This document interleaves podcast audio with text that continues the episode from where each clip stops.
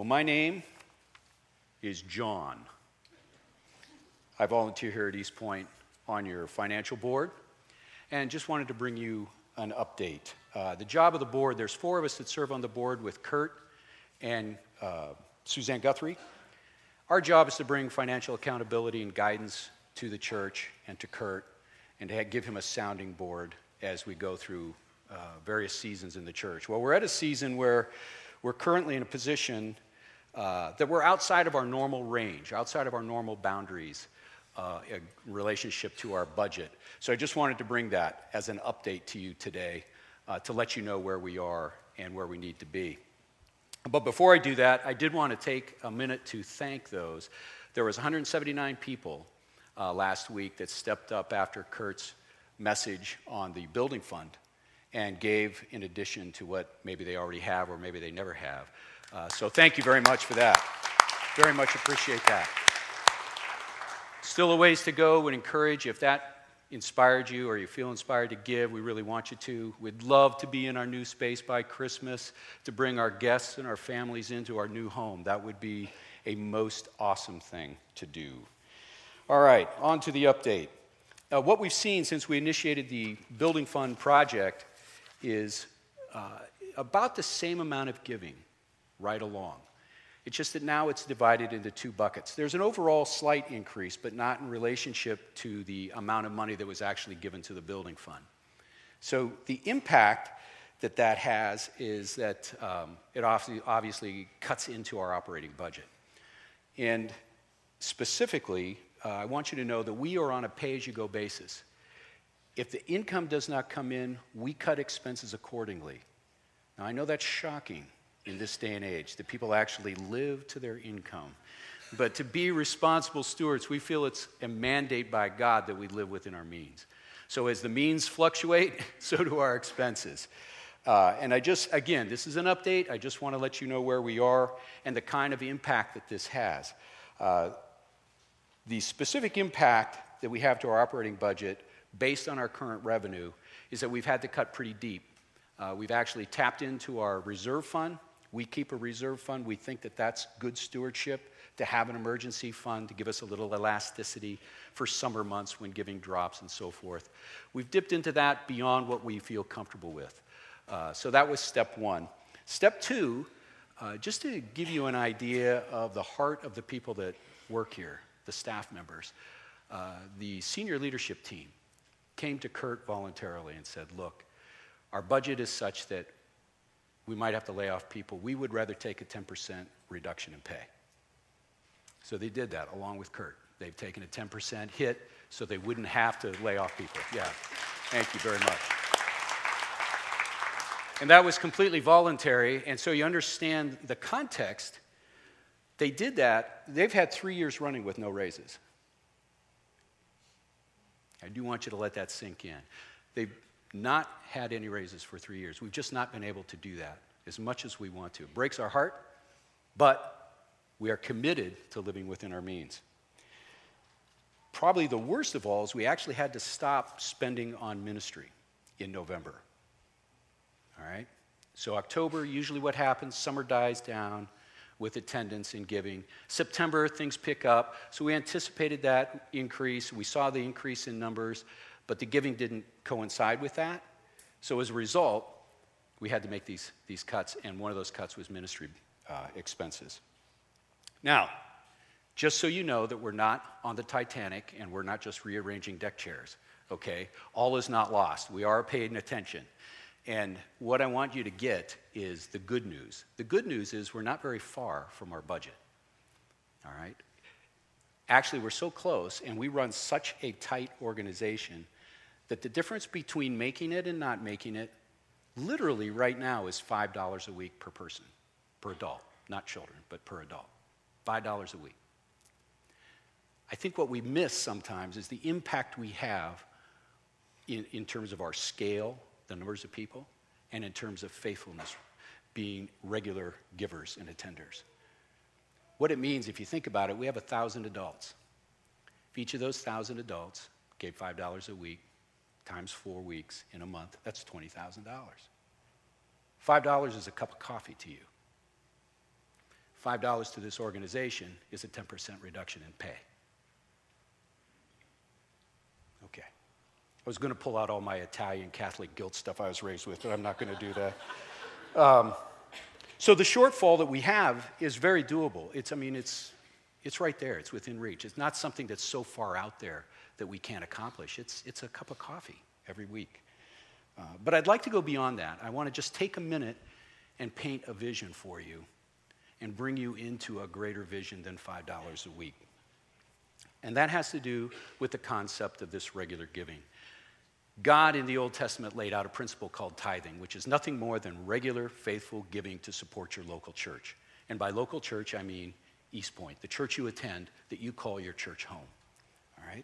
That's what tithing is. In the Old Testament, it was based on law, where it was 10%. And by golly, if you didn't give, someone knocked on your door to get your 10% of the basil that you grew last month. So it was a big deal, and it was a law, and it was an obligation. When Jesus came, he changed that. He said, It's no longer 10%. I'm giving it to you as a choice. The other thing that he did is he changed the motivation. He moved it from an obligation to a gift. He wanted us to give out of love instead of obligation. Obligation says, I have to give. I have to serve. I have to, have to, have to. Love says, I want to. When you think about your first love, wherever that was in your life, I can almost remember it. Um, you did things because you wanted to. Spending extra time, doing little acts of service, bringing flowers, spending extravagantly on a dinner was exciting. You wanted to because you were in love. God has called us into a love relationship, and our giving, our serving, our actions, our thoughts, our words should be springing out of that wellspring of love, not obligation. Completely off notes here. So, meaning that follows, uh, that following him and obeying him would be out of love, not obligation. So, why don't we give as a people totally in love with God? I have what I believe are three key reasons. Jessica, if you could bring up the picture there they are. They're not really biblical characters, but a great illustration of what I'm trying to drive to. I think you all remember the movie. If you're too young to remember, ask your grandpa, grandma, they'll remember it. Uh, there were three things these people were after besides uh, the star of the show who just wanted to get home. Uh, the other three were looking for something a little more profound.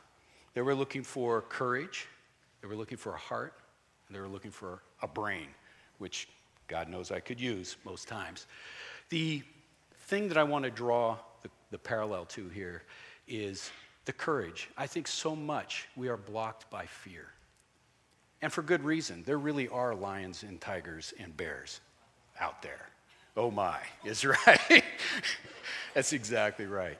I mean, you look at our recession, you look at the euro collapse or near collapse, you look at the Chinese propping up their economy, you know, it's a false monetary system, really. It's scary. It actually is scary. And there's no condemnation in being fear.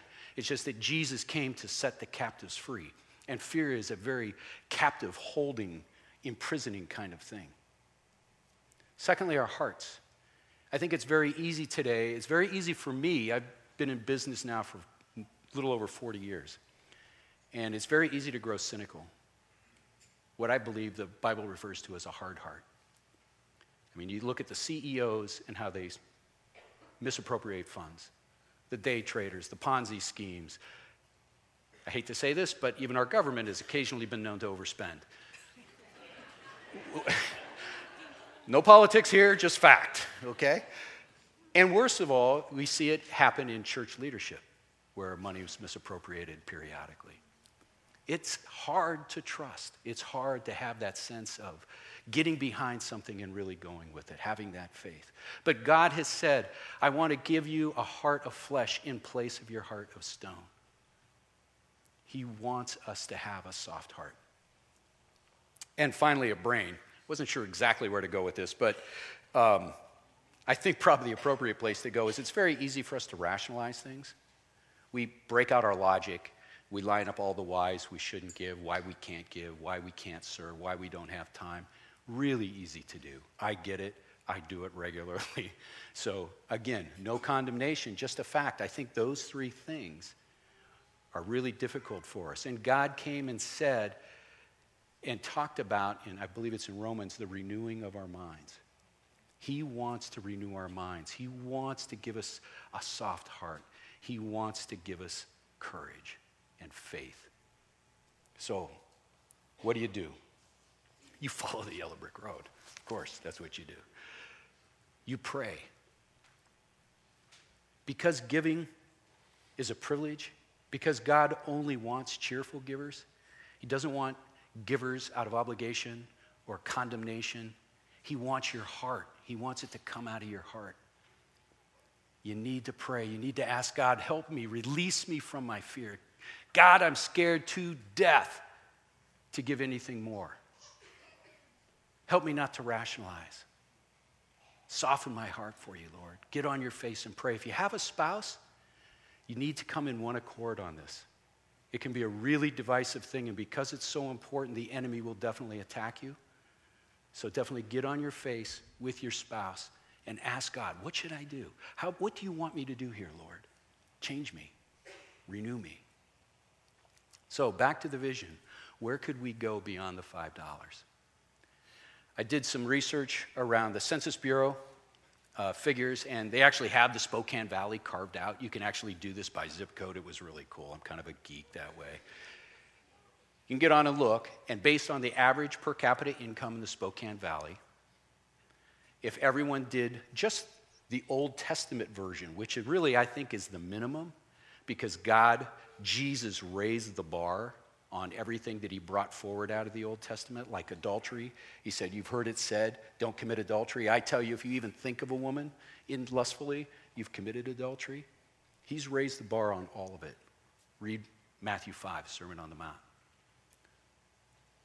Back up. So, if we go beyond to do just the minimum of the Old Testament 10%, we would have, and I, I want this to sink in, we would literally have an excess over a healthy operating budget $1.3 million to invest in our community. That's a lot of diapers for single moms. That's a training center for single moms to get employment. That's counseling. That's so much we could do. 1.3 million if we just did the minimum of 10%. I'm running out of time. I'm going to get the hook. I appreciate your indulgence in this. Again, I just want to leave you. Just go home and pray. Don't do anything out of obligation.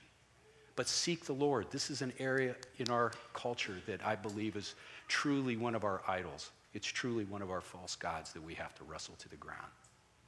Give it to the Lord. Ask Him to move on your hearts. Thank you very much. I appreciate your time. Kurt? Thank you, John. Thanks, buddy. Love you, man. I love and appreciate each of our board members and uh, their hearts for this church, their willingness to serve. They all invest a lot of time and energy and money and uh, have given a great deal. I did not uh, give John that little talk. He wanted to present a board report, and I appreciate John. Thank you for doing that. Um, uh, in probably five times in 35 years of being in a, a teaching role, I've gone a different direction than I had prepared. Uh, so I'm going to do that today. We're going to, the notes that you have in your hands, fold them up, put them away, or use a blank page because we're going to go a different direction this morning. It's just something I felt the Lord put on my heart and then confirmed it as John was speaking. So uh, I need to pray, and uh, let's pray together. Father, I, I thank you for this church. I thank you for these people. I thank you for the call and the challenge you've given to us to reach this city and beyond. God, I thank you that it really is about people, and it's about you. And Lord, I pray that you would fix our eyes on you today in a way that perhaps we have drifted from. And that you would remind us today, Lord, of the reason why, that it's all about people. It's all about reaching those who need you. And so, Lord, turn our hearts and our eyes and our minds to you today. Help me as I step into this in faith, uh, trusting you to speak through me this morning. And I pray it in Jesus' name. Amen. I uh, really do have a message prepared, and it's a good one. That's a joke. You can laugh. It's all right. Relax. Yeah, we'll get to that another time. But um, I, uh, this morning I was praying before uh, the service, which I usually come down here pretty early and have some time just to pray. Uh, felt like the Lord was doing one of those times where He said, Come here, Kurt, I, I want to show you something. I want you to go a different direction. And I'm going to land on Proverbs 3 this, today. If you've got your Bible with you, you might want to open up to Proverbs, the, th- the third chapter. And part of the verses I'm going to land on there are very familiar to a lot of us, uh, probably the most familiar verses in the uh, Proverbs. But I'm going to expand that beyond just the verse 5 and 6, which is fairly well known, all the way through verse 9 or 10, I think. And um, I got to tell you before we get into it, someone asked me recently, uh, and it's a friend of mine who uh, I love and appreciate deeply. He said, Hey, what, what, what have you been learning recently? Now, I love friends of mine who will ask me that question because it challenges me to stop and think, what have I been learning? Uh, you know, sometimes we get into the habits of just kind of walking through the motions and doing things, and, and to stop and pause and think, what has God been teaching me? And it was great that he asked the question. It was a great conversation. And the first thing that came to my mind when he said to me, What have you been learning? It was the word trust. Uh, a year ago, November 6, 2010, so just over a year ago, in this auditorium, as I was praying on a Saturday night, uh, I had one of those times where we were, some of you remember, we were, uh, had made the decision that we were going to move forward with the auditorium, that we were going to move forward accepting the, the, uh, the challenge, that we were going to take the, the uh, uh, lease and revise it and rework it. And we had a list of about 18 things that were all miraculous that we were asking for. We knew that it was in the shadow of the Great Recession to step into a building remodel plan was crazy. I know that. It was, it's like, Lord, this is not the right time. But it was one of those things where God set this in motion, confirmed it in multiple ways through multiple people, both pastors in my life, peers, the board, and said, Yes, do this. But I stood in here and prayed on November 6, 2010, walked around this room, and to be honest with you, I was scared to death. And uh, if that bothers you that your pastor has moments of fear, well, get over it, because I do. And uh, I had, I just, it was like um, everything in me. It was like, God, I, I don't know what it's going to take and how we're going to do this. And I know the economy and, and I know what's going on and I know the challenges. I know what's going to cost. And, uh, and I had one of those moments where I, I suddenly had, and I will call it a supernatural gift of faith, where God just deposited something in my heart at that moment that would be hard to describe for you. And, and I, if I had thought of it, I would have brought the folder in because I have a little note folder where I have my message notes kept in. And I wrote in that note folder, put the date down. I said, I will, I will trust God. I will not fear. I will hold on to Him. I will pursue Him. No matter what, I'm going to keep following you. And it, that was the essence of what I wrote in that little blue folder, which I still have. In fact, it's sitting in my desk right now in, the, in my office. And it was one of those moments where God spoke to me Kurt, you can trust me. I'm, tr- I'm worthy of your trust. You can believe in me. I'm worthy of that. You can lean on me. I know common sense would say, don't do that now. Don't go there now. I know that common sense would say, in the light of where we're at since 2008, I mean, how many of you have been rolling in the dough since 2008? Yeah, none of us. It's all, it's been tight, it's been tough, and we're bombarded with all the fear, like John mentioned, all the, all the news, all the things that happen all the time. And that was the first experience I had uh, about a year ago regarding this facility. It wasn't the last.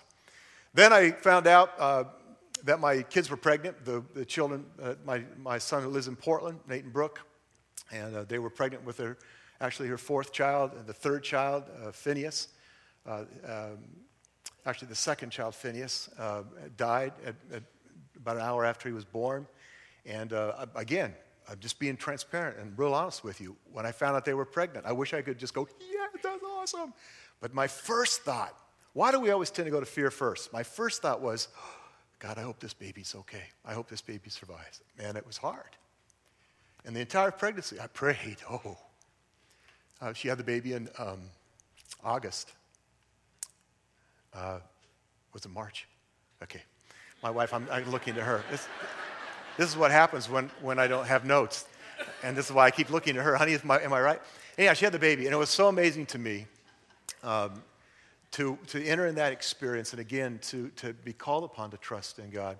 Well, a few months later, as you know, I found out that I had prostate cancer and again, I had to face the trust issue. Will I trust God?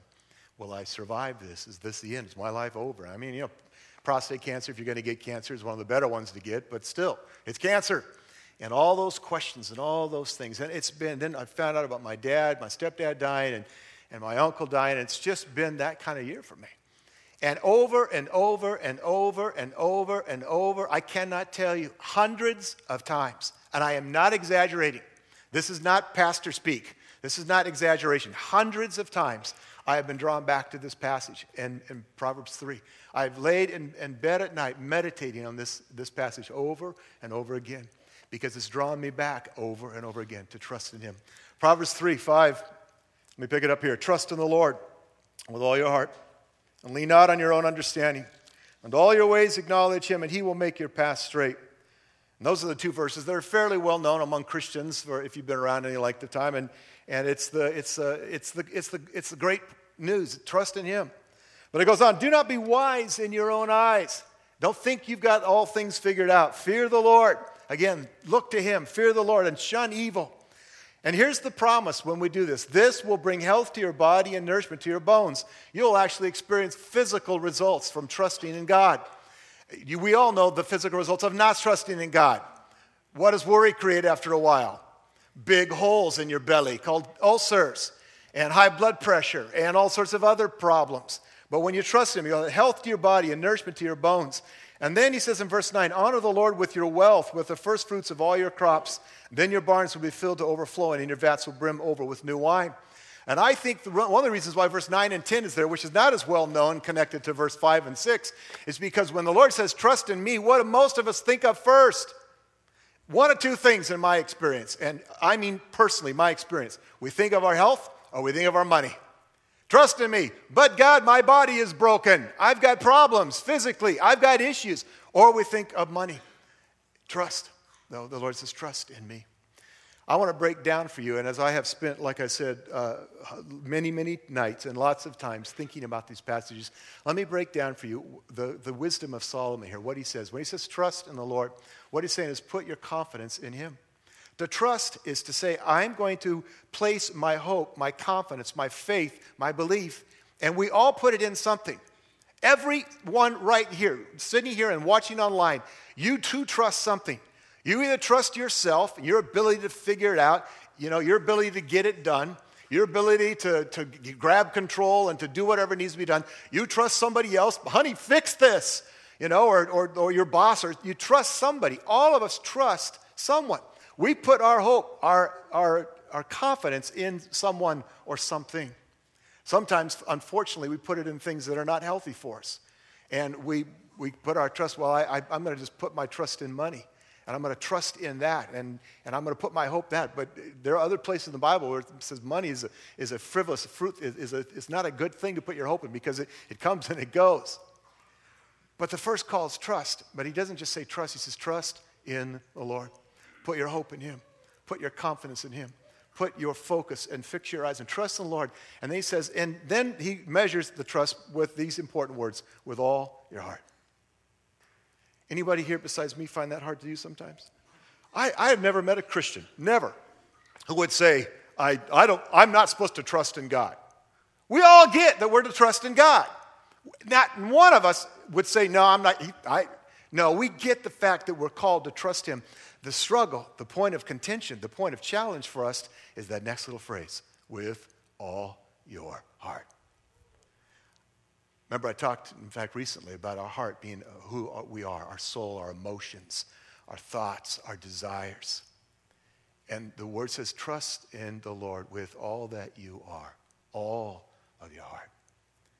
And I find that an ongoing, I, I, will probably never get to the point in my life where that's a done deal and I can move on and not have to work on that anymore. I'm pretty sure that for the rest of my life on this planet, as long as I'm in this earth, I'm going to be wrestling through that part of it. Will I trust Him? Trust the Lord with all your heart. And then here's the struggle lean not on your own understanding. Don't put your confidence in your ability to figure things out.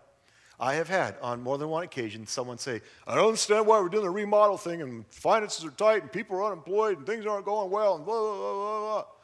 And I say, Welcome to my world. I do. It's like, yeah, I, I don't understand a lot of it either.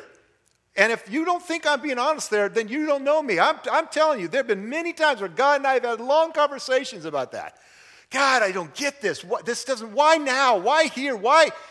And the only answer I keep getting is trust in me. And by the way, trust always requires something beyond what we can know and on our own. If I could get there without God, would I need to trust in Him? Good answer no. If I could do it, if we could do it on our own, would we need to trust in Him? No. If it made perfect sense to, to everyone and everybody got it, and of course, well, duh, we've got a million dollar surplus in our budget, let's expand. That's, that doesn't require trust. That doesn't require anything on our part at all. But what God says, trust in me with all your heart. Lean not on, on your understanding. What he's saying is, guys, maybe I know things you don't know. Maybe I see things you don't see. Maybe I have a plan that's bigger than your plan. Maybe I know that the very po- point of contention for you, fear, is where I, that's the thing I want to, to crush out of you. Not hurt you, but I want to squeeze that so that it, it leaves your system. I want, to, I, want, I want you to learn at that very point of fear to put your hope in me because that's where you're going to grow. That's where you grow best. In my experience of walking with Jesus for nearly 40 years, you know when I grow best? Is in times that are hard. When times are, are really difficult. When I have to face the death of my grandson, Phineas, and, and, and not have any answers. Don't, uh, God, I prayed and I, I don't understand. Why? And you trust. When I get a diagnosis of cancer, God, what? I'm 54 years old. Give me a break. Old farts are supposed to get this, not young guys like me. And I have these talks with God. God, what's going on here? I hope I've got like 30 years left at least. And I'm looking to a lot of questions. And, but it was in those times, those moments, those points of agony that I grew the most. When I wrestle in relationship with my wife, and yes, occasionally we have fights and we have times that are not peachy keen hunky dory. Times when I don't even really like her. And a lot more times where she doesn't like me. Trust me on that. You know what? Those are the times where we grow the most if you know what I'm, if you've been there, you, you know what I'm talking about. People who just bail when things get ugly don't get it because they're not growing. They're short circuiting, they're circumventing the very thing God wants to do to bring change and life, to bring hope, to bring strength to what was perhaps a point of weakness before. Trust in the Lord with all your heart. Lean not on your own understanding. In all your ways, it says, acknowledge Him. In all your ways, acknowledge Him. What does that mean?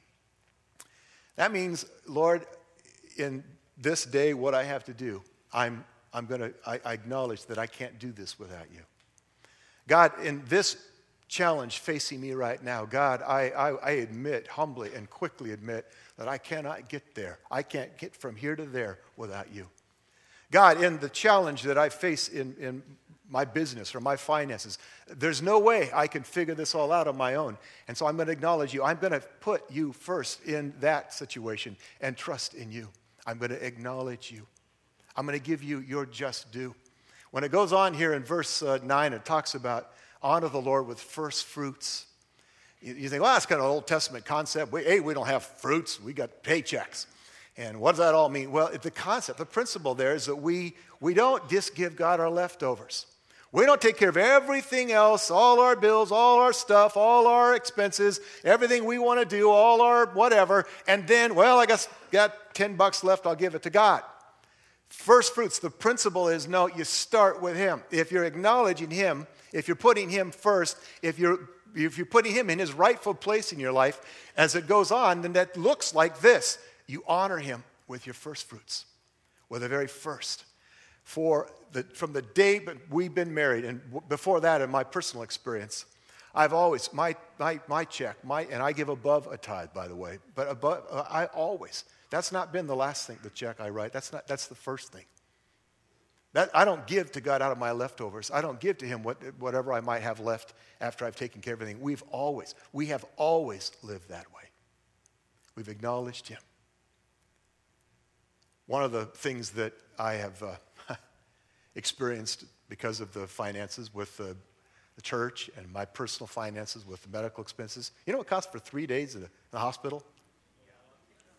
Thank God we had insurance. $37,000 bill for three days in hospital. Like, what did they do to me? you know, it's, it's just astounding. I mean, our, I, I, not to wax political again, but our medical system is just whacked. It, things are out of control here. It's just insane. How do you spend $37,000 in really two and a half days in a hospital? I don't even understand that. Okay, I'll, off my hobby horse. Back to the real world here. We, we, and as I told you guys a year ago, and if you've been around here, know that we felt like the Lord told us to trust in Him with all our hearts, and we emptied our savings account to give to the building fund. And we did that with joy and not with this one ounce of obligation. We wanted to. And we just did it and said, okay, God, this is, this is an easy call. You called us, we're going to trust you. We did it. And it was awesome. But then I get sick. And then I got medical bills. And then I got stuff going on. And I'm thinking, wow, Lord. And then, you know, and the Lord began, He provided for us, the things were happening. And then I began to pray. And I'm telling you, this is this kind of stuff just blows my mind. If you don't think there's a God, man, some talk to me because I can tell you a thousand stories. Well, how are you going to explain this outside of the miraculous God working in our lives? We started to pray. And God, we wanted to give to the building fund again this month to be able to give to the Lord. And I started praying for $2,500. And I had this much money. I had nothing. And I started praying, Lord, if you give me 2,500 bucks, I'm, I, want, I want to give that. That's my heart. Please give that. And I started thinking, well, I could, maybe I could sell this, or I could sell a kidney, or I could do that. And, and, I'm, and I'm walking through different options and trying to, leaning on my own understanding. Okay, well, I, maybe I can figure out a way, but we just kept praying. I got a call from Suzanne, our business manager. She said, Hey, I got a check in my hand. I said, Great. Uh, that's good news. I said, What's the point? She said, Well, it's made out to you. And some guy came by and she gave me his name and she said, He had a couple of books that he borrowed from you a long time ago. And I don't even think he goes to our church, but he just dropped off a check made out to you for $2,500. Yeah. I kid you not. I kid you not. And he just said, I just felt like the Lord wanted me to do this and to make it out to Kurt. I deposited that check. Three days later, I wrote a check to East Point for $2,500. That's the way God works. That's what He does. And that's what blows when you put him first. And I have lived there. I could tell you story after story after story. I know John and I, we've talked. We, there's great stories. This guy, we, people who've lived there where they trust in the Lord with all their heart. They don't lean on understanding. They acknowledge Him in all their ways, and they put Him first. They live that principle of first fruits, which, by the way, for those of you who think that's Old Testament, go to Matthew 6 33. Seek first the kingdom of God and His righteousness, and all these things shall be added to you.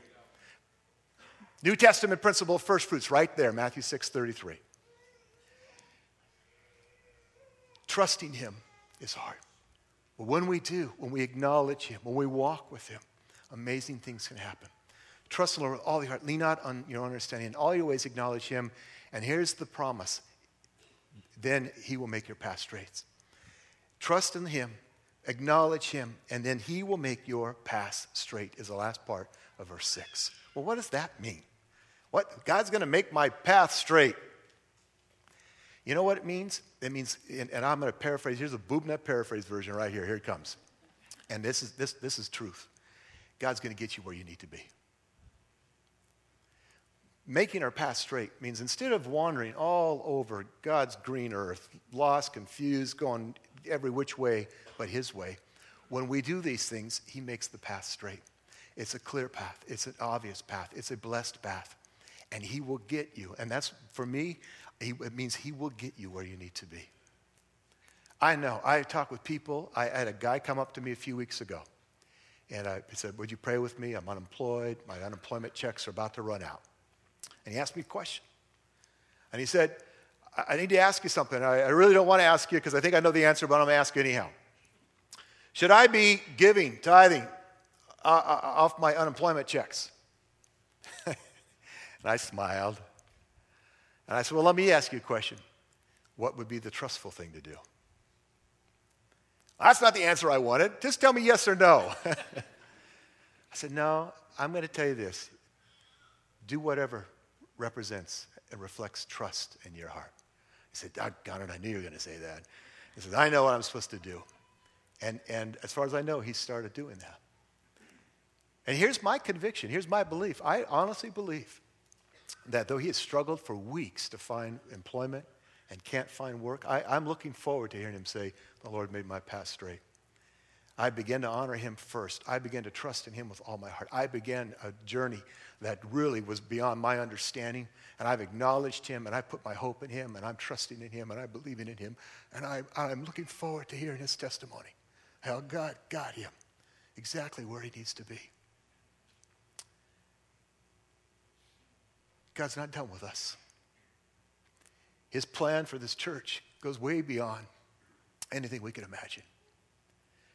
And last night in my prayer time, when I always pray for our services in the church, I, uh, I didn't get to come down here. It was a wedding and snow and blah, blah, blah. So I went into my home office and did a bunch of 360s in my little office there, walking around and praying. And I was praying about this, this service again, this time this morning. And the thing that hit me last night again, and I thought, and I knew what John was going to do, that he was going to bring a board report somehow, and that I, I knew, believe me, Guys, I am not idiot, an idiot. Well, sometimes I, I, am an idiot, but generally speaking, I'm not, I'm not really stupid. I, I understand what he shared can be challenging, what I'm sharing can be challenging. I understand that for some of you, it's pushing buttons because you've been abused somewhere, or you've got some false belief that it, you know that you, know, you might notice there's no chandeliers or, or you know million dollar organs anywhere around here. So it's not like anybody's getting fat off of the, the sacrifices you guys make.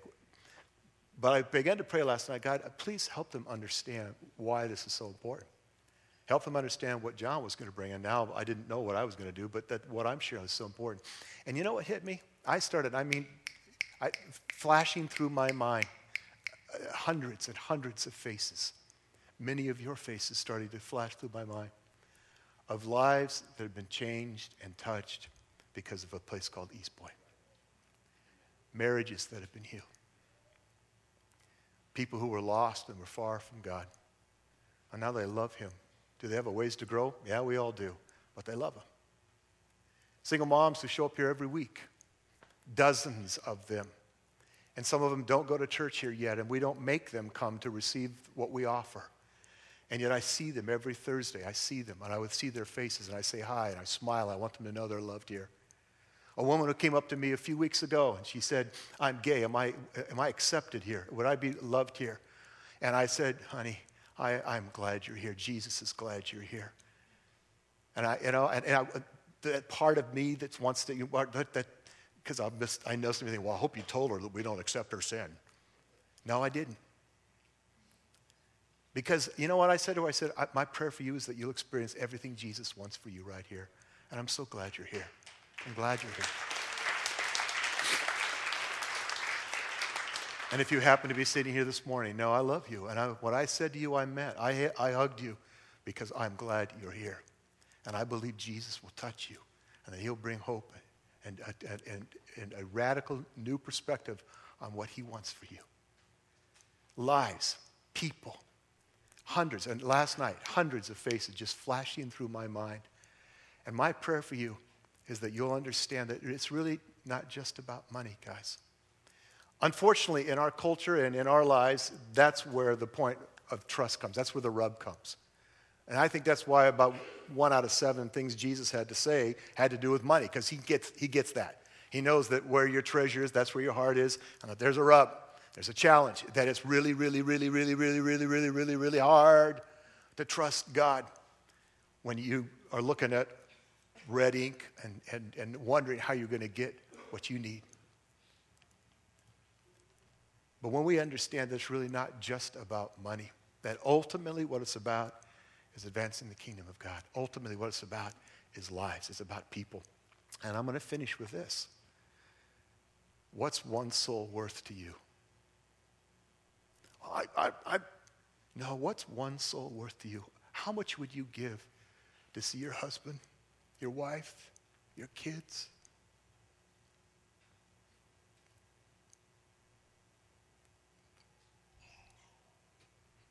Your neighbors. How much is their life worth? It's not just about money. It's not just about paying the bills, paying the salaries. Every staff member here would tell you we're about one thing changing people. That's why we're here. That's why we do what we do. And that's why we'll take a 10% cut, we'll take another 10% cut. We'll do whatever we have to. I'll live in my office if I have to, to change lives. John, I'm asking you to come back up and pray for us, would you? Bow your heads and let's pray together. He didn't know I was going to do this either, but pray for us, Johnny. A day of surprises.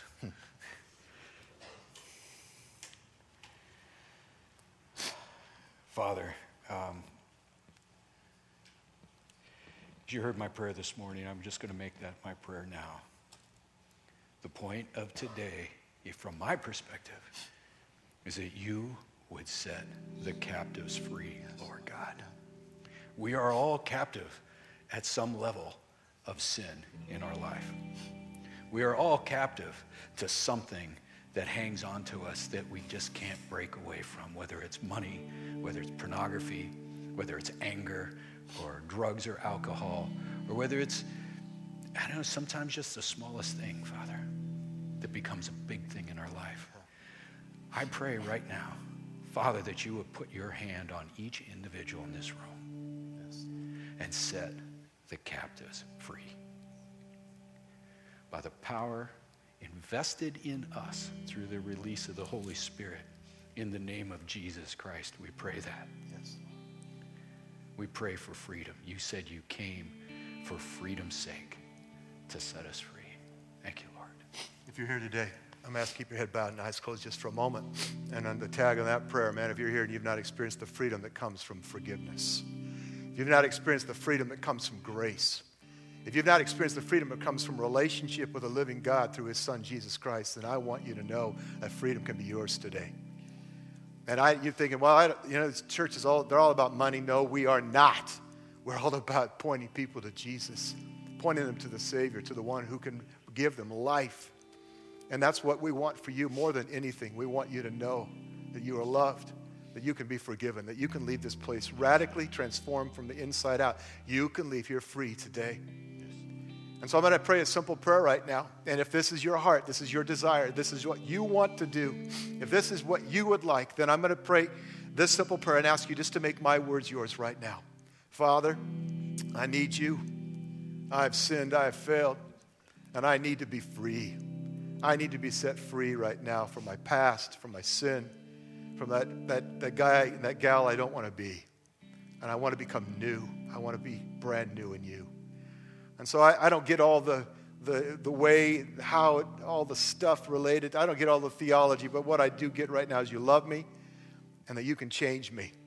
And so I come and bring you my life, my all, my sin, my past, my present, my future. I surrender it all to you. And I, in this moment, acknowledge I need you, I want you, and I choose you, and I thank you for choosing me.